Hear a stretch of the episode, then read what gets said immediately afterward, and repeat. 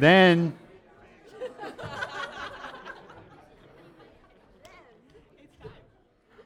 that sound man, what are you going to do?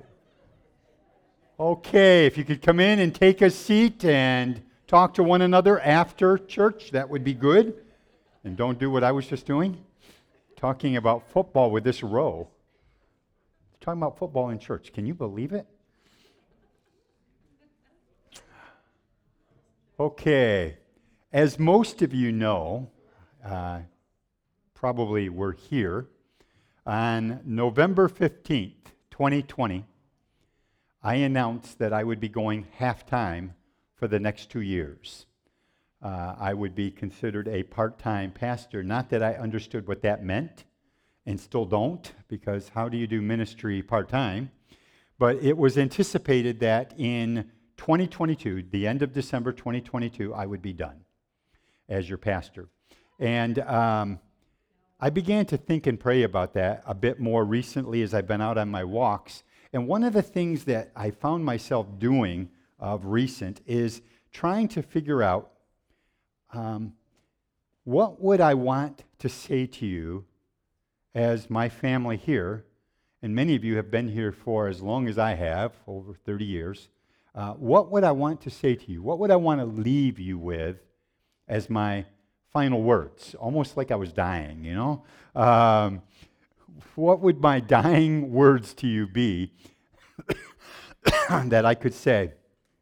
Uh, after thinking and praying about it for probably a good several months, I came to the decision that what I want to do from this point forward is actually hone in on two different areas. One is a topic, and one is a book of the Bible. If you've been here any length of time over the years, you would know that in the past, most often, I loved preaching through books, however long it took. One of the books I preached through took me three and a half years to preach through. Uh, I don't want to do that to you again, since I don't have that long. Uh, but I do want to preach through a book of the Bible, and I want to preach on a specific topic. The, the weird thing is, I've actually done this topic and this book before but it's probably long before any of you were here. But I still struggle with it a lot. And then I remembered uh, running through my mind was the words that my father in law said to me some years back before he passed away. And he's one of the wisest men and one of the greatest preachers that I ever heard. Uh, he said this to me. He says, Chris, if a message isn't worth preaching twice, it's probably not worth preaching once. And that hit me hard because it's like, all right, you're probably right. Paul repeats himself. He says, Rejoice in the Lord. And again I say, Rejoice in the Lord. There's some things that are just worthy of repeat. So, uh, I'm going to actually start today over the next several weeks on this specific topic. So, you're going to help me. Uh, would you complete these common American phrases for me? If it sounds too good to be true, uh, we make money the old fashioned way. We Earn it. Good. There's no such thing as a free lunch. Good. What did you say? A free ride. Okay. Yeah. No pain? God helps those who. Those are terms that we use all the time, like the early bird catches the worm, you know, whatever all of those terms mean. But basically, what they seem to imply is that we are made to work hard in order to win this thing called the rat race. It's called the good old fashioned American work ethic, which I think, by the way, is becoming more and more rare in these days. But it also was intended that it would lead us to fulfill the American dream. But I want to suggest to you the only problem with all of that thinking when it comes to us is that God's ways don't align themselves with the American dream or the American work ethic. God's ways are upside down from this world system, they're backwards from how the world looks at things. The world says, you know, somebody does you wrong, you need to get even. God says, no, you leave it to me. Vengeance is mine, says the Lord. Because he's better at it, he's kinder, he's more gracious, and he's able to change the heart whereas we can only deal with outward behavior. The life we live with God is different than this American way of doing life. But the problem is, I think sometimes as Christians, we try to live the Christian life the American way. And that's what often causes us so much trouble. I saw a meme recently. I think it was actually Jack or Carol who posted it. It says this The people who make the yardstick aren't going to make it any longer this year. Now just think about it for a minute. You get it? Double entendre there. I liked it. The truth is, though, the yardstick for success does change. It's constantly changing. It seems like no matter what you set as your goal, it's being pushed farther and farther back from what it was when you first set that goal. Everything seems to change. Technology changes. Think about the technology that has changed in your lifetime. How many of you guys remember having a phone that actually hung on the wall, and if you wanted to talk to somebody, you actually had to get out of your chair? You guys remember those? Remember when you got the long cord and it was like such luxury because you could pull it over and maybe sit in a chair? Today, you buy a phone, by the time you get it home and you open the box, it's already obsolete. Technology changes just that quickly. Attitudes change around us every day. Uh, I confess to my own chagrin. My wife and I were at Lake Ontario, or Lake Ontario. Uh, we were at Canandaigua Lake a couple of Sundays, Saturdays ago. Yeah, two Saturdays ago, I can think it was. We're sitting in our car and we're actually eating lunch together and we're looking at the water and it's beautiful. And two guys walk by and they walk shoulder to shoulder, very tight, laughing, very touchy, you know, Rob hitting one another. So they walk by us, and I confess, the first thought that went through my mind is, are they homosexuals? 30 years ago, 40 years ago, that never would have entered my mind. I would have just thought they were two friends that enjoyed being together and they were laughing and having a good time. And they might well have been. But attitudes change. Uh, we recognize that same gender marriage is a big thing that's common in our culture today. It's being pressed upon the church more and more. Abortion is no longer killing the unborn. Now it's a wife's or a mother's wise choice. Things change around us every day. Attitude change, technology change, even our language changes. Uh, Noah Webster came out with the first edition of the American Dictionary of the English Language in 1828. And he says it's for this. This was his reason for putting it out there. For the expressed purpose of perpetuating the simple sameness of our language. But have you found that to be true anymore? I mean, think about it. If somebody says something's bad today, they don't mean it's bad, they mean it's good.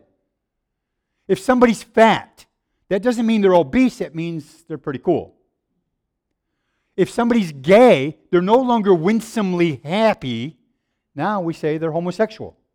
Words change around us all time. One of the words I thought that changed, it was interesting. Uh, I don't know how many of you guys still have a King James Bible. Any of you guys still have a King James? Uh, it was the Bible that I kind of grew up on. I still enjoy it. But one of the words that King James uses for love, that is all throughout the Bible in the King James Version, has now changed. You remember what that word is? Charity. And yet now charity, which used to be the highest level of love, now is something that's disdained and disrespected. I don't want no charity. Words change. But one of the words I want us to look at today and over these next several weeks that I believe has largely retained something of its original meaning is the idea of grace. Grace. Uh, as I thought about what I wanted to say to you, that if I could leave any message with you over these next several weeks, I want to leave the idea of what it means to foster a culture of grace here at Family Life Church. That we would be a people full of grace. What does that even look like? What does that mean for us? We all use the word grace fairly regularly. Some of you still say grace before your meals. Some are grateful for someone's kindness. And by the way, the word grateful has as its root word great, G R A T E, which is the Latin word for grace. If somebody dances beautifully, we might say that they're graceful and they are congratulated at the end of their performance. If our restaurant server pleases us, we might leave a gratuity, which is a grace gift. Uh, sometimes a tradesman, recognizing an inability of someone to afford their services, might do it gratis or as a grace gift to them for free. Credit card companies offer us a grace period. And the opposite side of that word is equally true still in our culture. If somebody has done something wrong, like maybe perhaps our former governor, Andrew Cuomo, we would say they are someone who has fallen from grace. Or we might say that someone who doesn't receive your gift gratefully is an ingrate. All of these are terms that have to do with grace that we use every day within it. Or even a person who has betrayed their country is a person without grace, persona non grata. All of this has to do with grace. But what does the Bible say? Psalm 145 and verse 8. Psalm 145 8 says this The Lord is gracious and full of compassion, slow to anger, and great in mercy. That's what God is to us. And that's what He intends that we would be to one another and to all with whom we come in contact, no matter what their background or who they are. One of the definitions that I heard from Grace, I honestly can't remember where I got it or I would tell you. But this is a definition that, of all the definitions for grace that I've heard, I like the best. And it says this Grace is the face God wears when he looks at you. Grace is the face that God wears when he looks at you.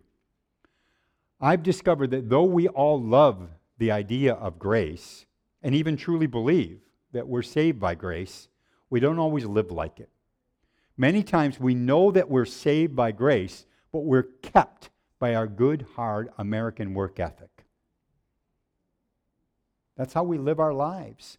Uh, when I was a boy, I attended a church. Maybe some of you guys had something similar. This was a church that often would have all kinds of charts on the walls. I don't know if you guys ever came from a church like that. We had charts. And one of the charts I can remember that was always right over there in the corner, and it was a chart that talked about the seven ages or dispensations in time.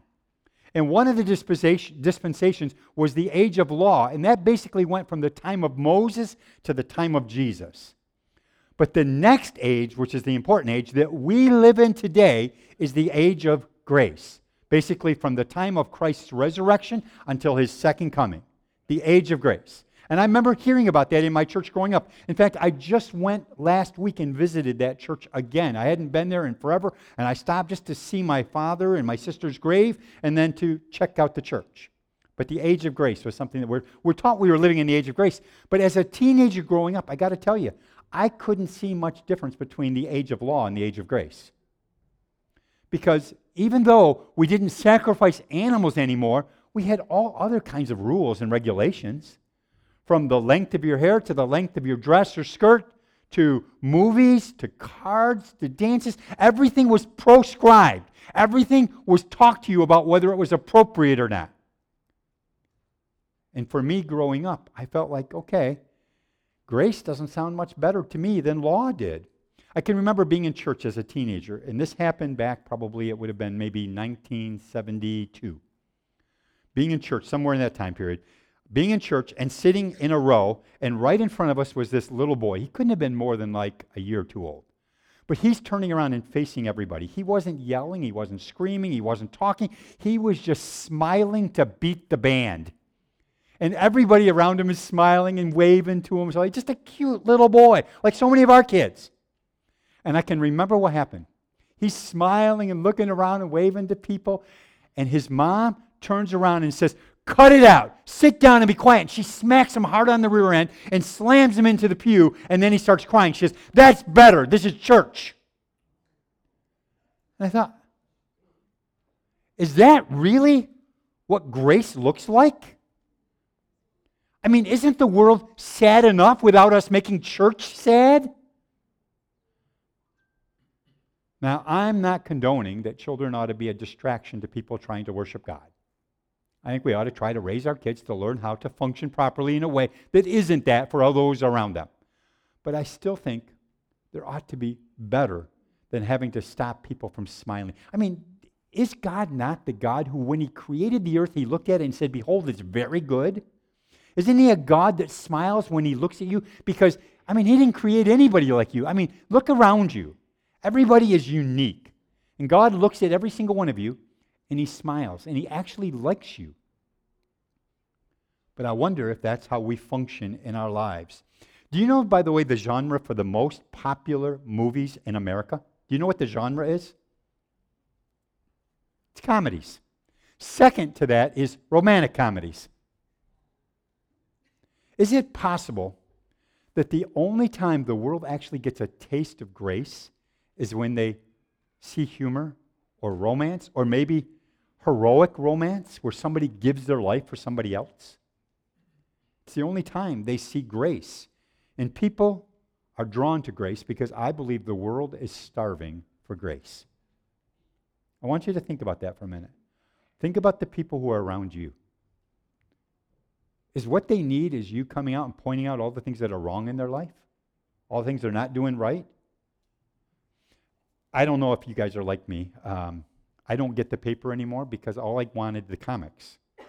I like the comics. I think the comics are actually very theologically interesting. But Calvin and Hobbes is one of my favorites.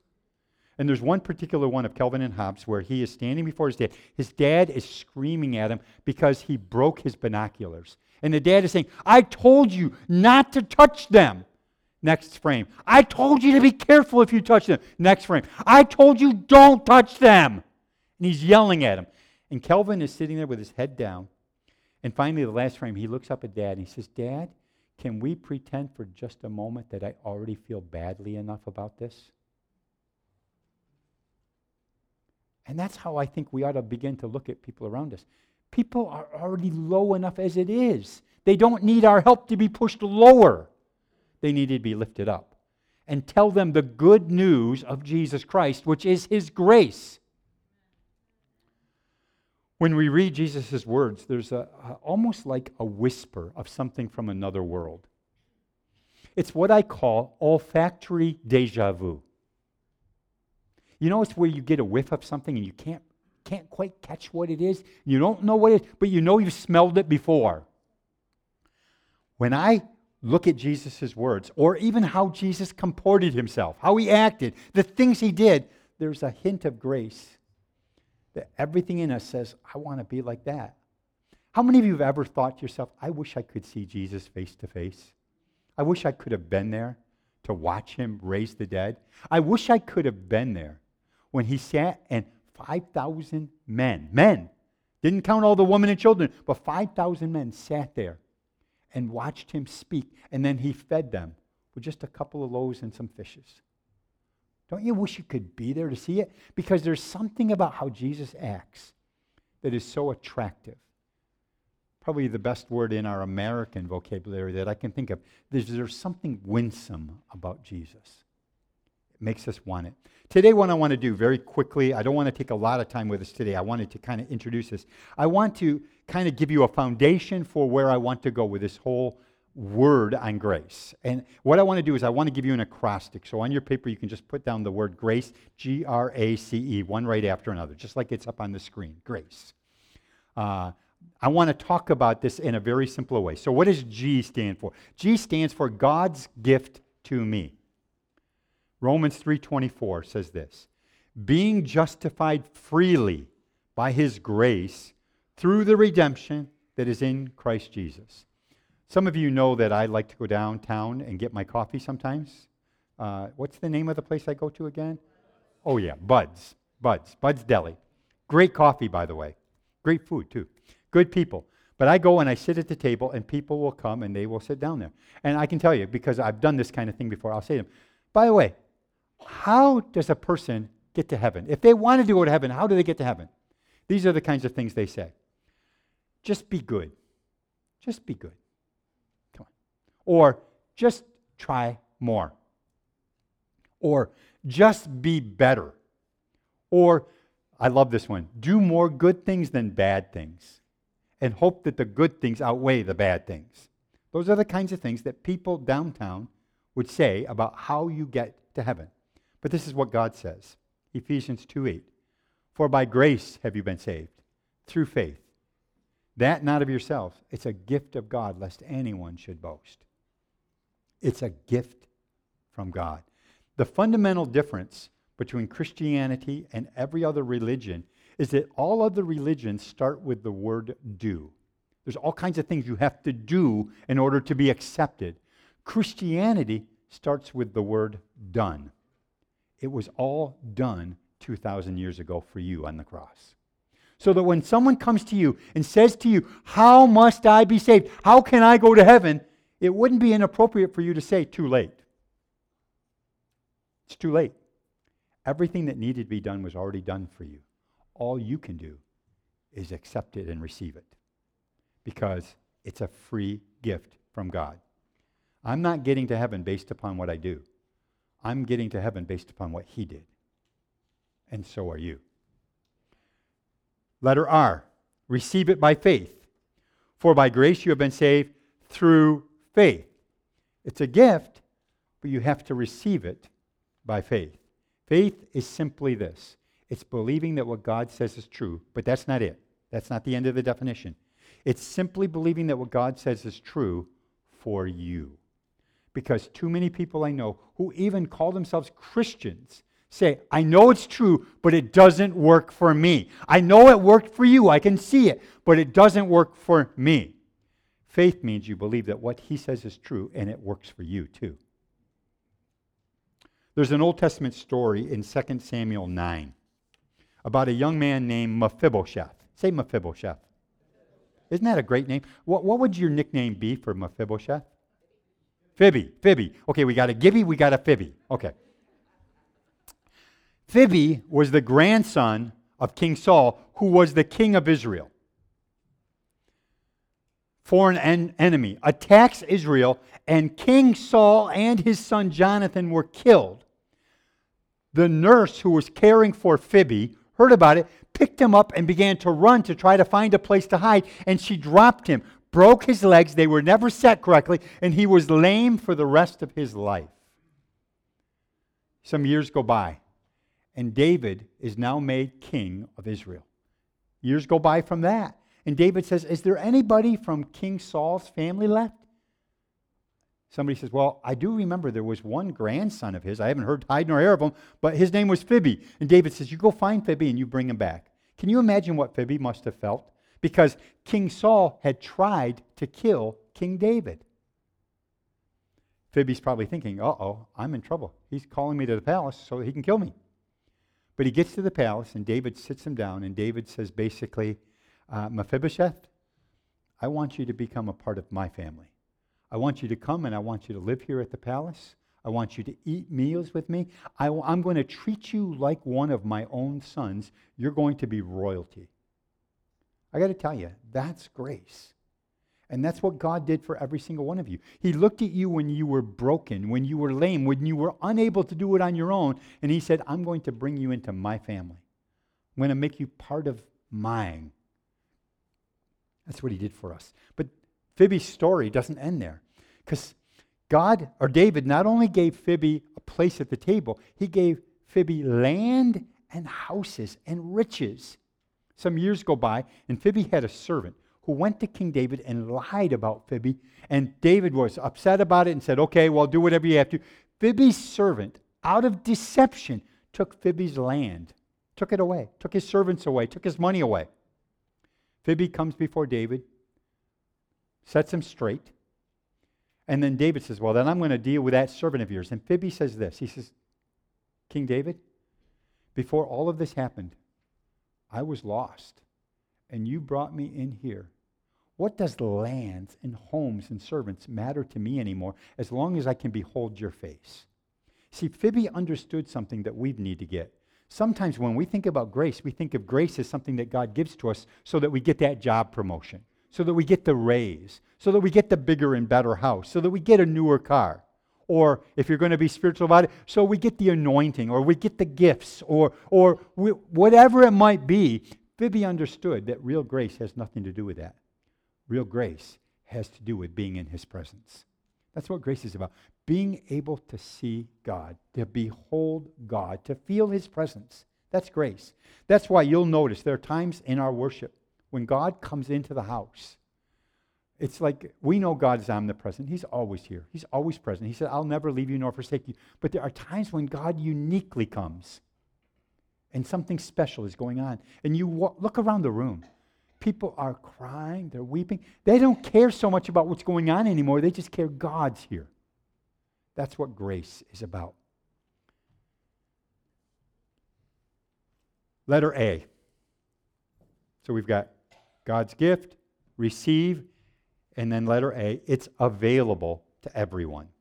God doesn't discriminate regardless of what your past is, how bad you've been or how good you've been. If you think you were an atheist or you think you were very spiritual. I talk to people all the time and I'll say to them, So when, when did you become a Christian? Well, I kind of always have been a Christian, you know. I was always spiritual. From the time I was a little, little baby, I was spiritual. My mom and dad always told me I was a very spiritual baby.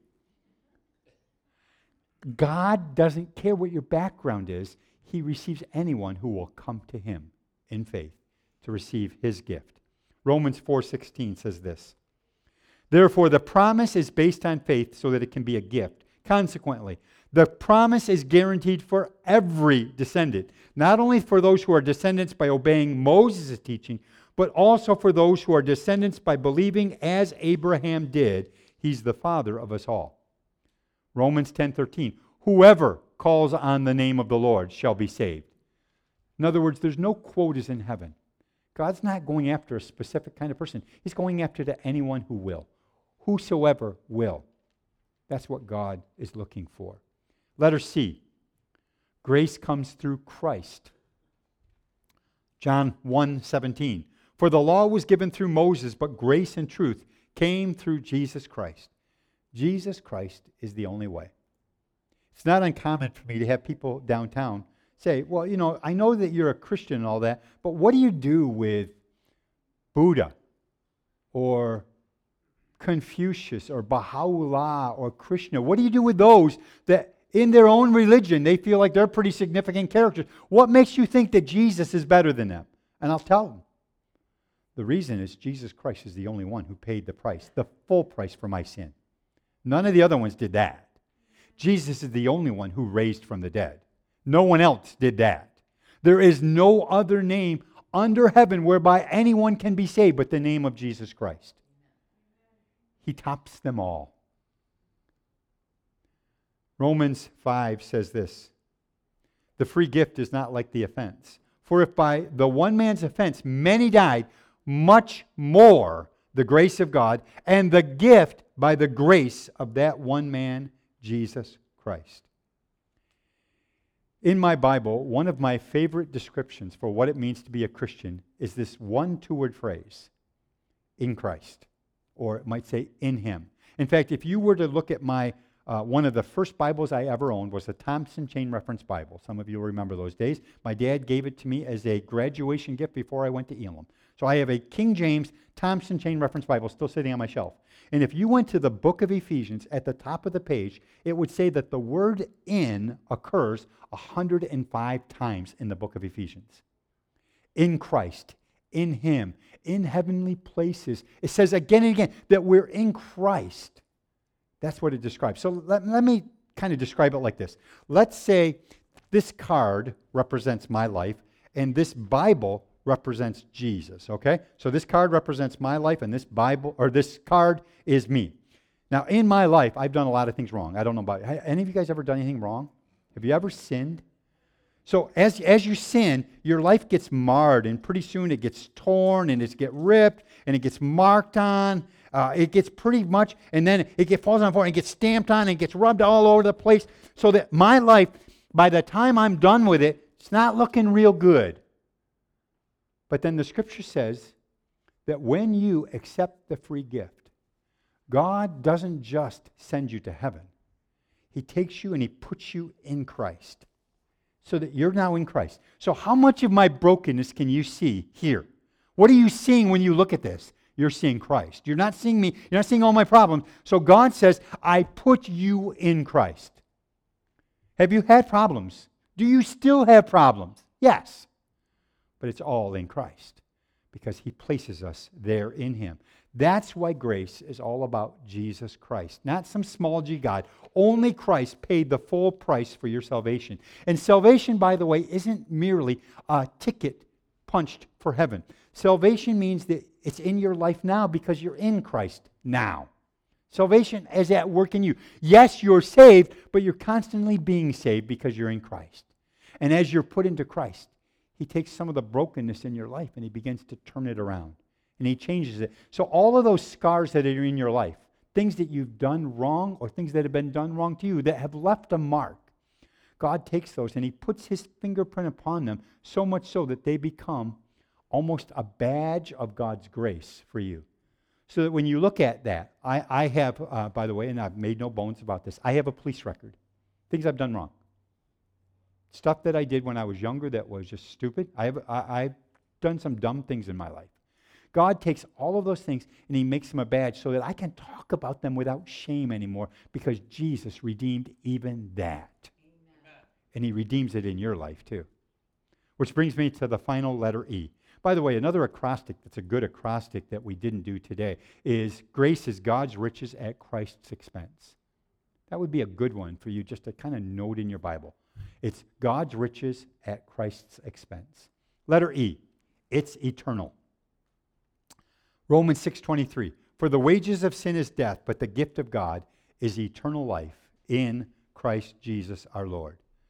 The results of God's grace never end.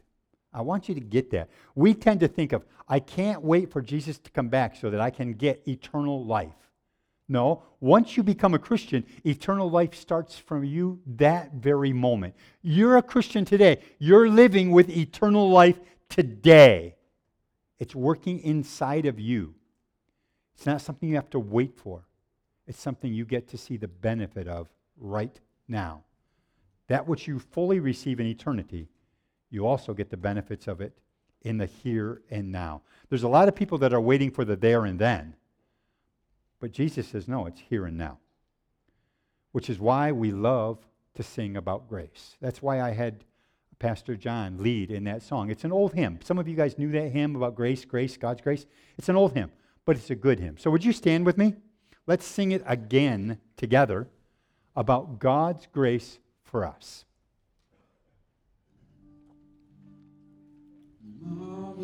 Grace of our loving Lord, grace that exceeds our sin and our guilt, yonder on Calvary's mount outpoured, there where the blood of the Lamb was spilled.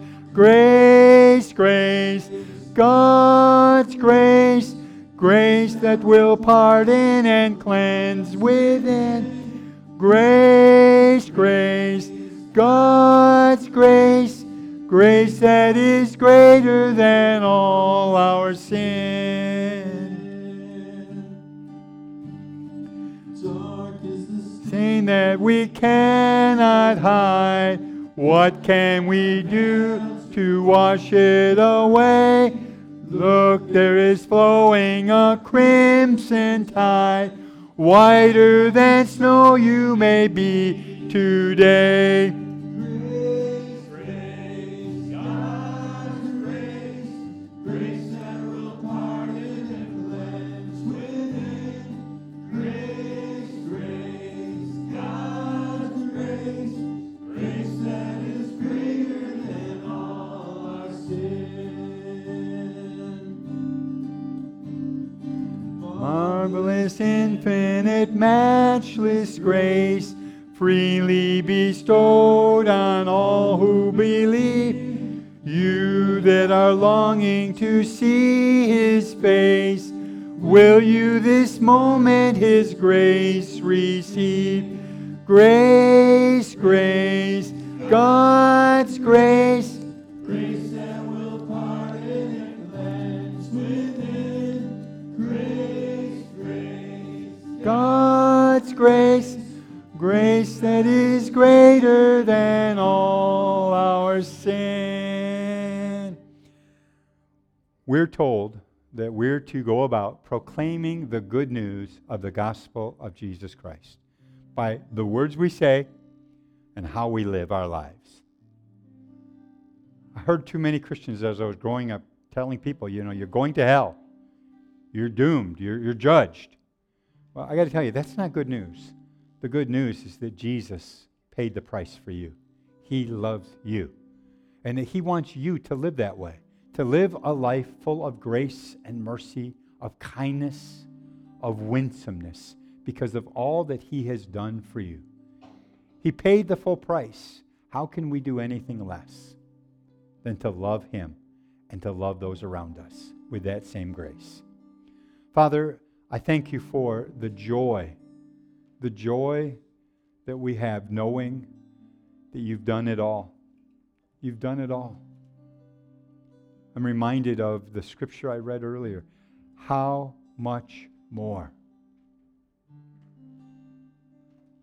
Lord, sin and death entered through that one man, Adam. But the second Adam purchased us salvation by his grace. Thank you for the free gift of grace. That you love us, you accept us, you receive us as your own. Lord, our minds are boggled by your goodness your kindness to us. And Lord, we want to be able to see people around us in that same light, to show them the same grace that you're showing us. Lord, help us not to get caught up in all the rhetoric, the arguments, the discussions, the divisiveness of this generation. Lord, help us to keep our mind on the main thing. As Pastor John said a couple weeks ago, let's keep the main thing the main thing that it's all about Jesus. Lord, we receive your grace. Lord, even as the song finished, will you this moment his grace received? We receive it today, Father. Fresh grace for our lives, for our families, for our marriages, for our children. Fresh grace for this community and for the surrounding region and for your world, God. We receive it gratefully, gladly, and in your holy name. Amen. Amen. God bless each of you. Have a great rest of your day. See you next week.